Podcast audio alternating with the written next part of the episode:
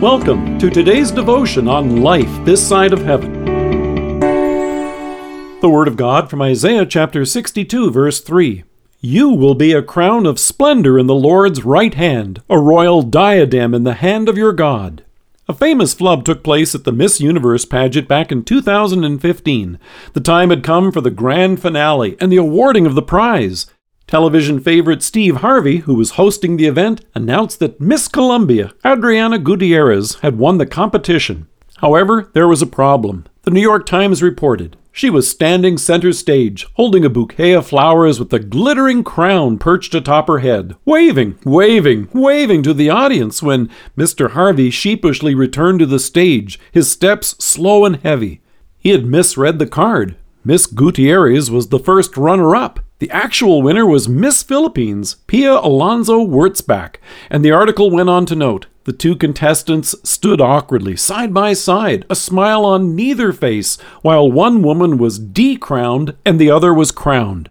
It's hard not to feel that this is how it should be for you and me as we hear Isaiah's words. The prophet announces, You will be a crown of splendor in the Lord's right hand, a royal diadem in the hand of your God.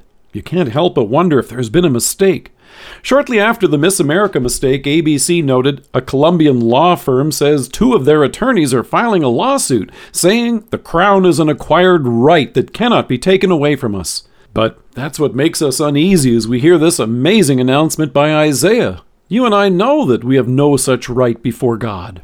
In our sin and pride, we might convince ourselves that we've earned it. We may even be tempted to list all the good things we've done and accomplished over the years as a reason why we've got these accolades coming to us. And we may even boast of our earthly awards before God as if they were part of some resume for eternal life. On the Monday following the Miss America mix up, Burger King posted a picture of their popular cardboard crown online with the caption At BK, everyone gets to keep their crown. In truth be told, that's still a step up from the crown that our sinful nature tries to make us think we deserve. But on closer examination, it's hard not to think of all those words we wished we'd never spoken in the heat of anger, all the good things that we neglected to do, and all those things that we've done that make us hang our heads in shame. In our guilt, we can barely raise our head, let alone have a crown put upon it. But now listen to the words of God's promise announced in Isaiah. He confirmed to the prophet that he would send a Savior to comfort all who mourn and provide for those who grieve in Zion, to bestow on them a crown of beauty instead of ashes. To borrow a line from that article, one has been decrowned and the other was crowned. But this wasn't the result of a flub. Jesus came with the purpose of rescuing us from the hurts and harms of our sins and the full guilt and shame of our transgressions.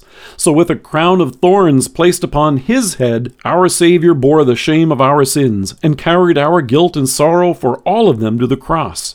And now, having conquered sin and death, a crown has been removed Jesus has removed our crown of ashes, but he has replaced it with another crown, a crown of beauty.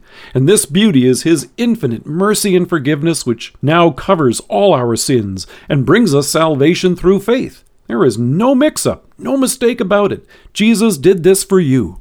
And just when you think it couldn't get any better, Isaiah tells us, you will be a crown of splendor in the Lord's right hand, a royal diadem in the hand of your God.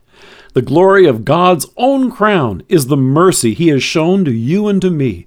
God Himself rejoices in your salvation, and His crown shines with the love He has for you.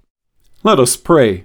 Gracious God, thank you that there is no mistake about your love and the crown of salvation you have placed upon me through faith. Amen. Thank you for joining us if you are listening to us by podcast or on Alexa, we invite you to browse the resources that are available on our site at lifethissideofheaven.org. God bless you and have a great day.